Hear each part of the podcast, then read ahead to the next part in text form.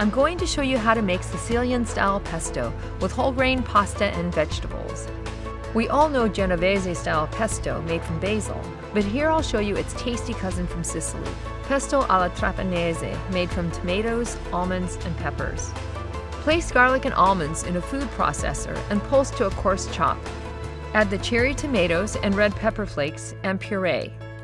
Slowly add the extra virgin olive oil to emulsify. Add the basil leaves, pepperoncini, and cheese, and puree the mixture for about one minute. Season with salt and pepper to taste. This pesto alla trapanese is delicious spread on a sandwich or with pasta, like I'm going to show you here. Here I have blistered tomatoes and sauteed broccoli rabe in my saute pan. Add in your favorite whole grain pasta, some of the pesto, and toss. Serve garnished with grated cheese and a drizzle of olive oil. Enjoy!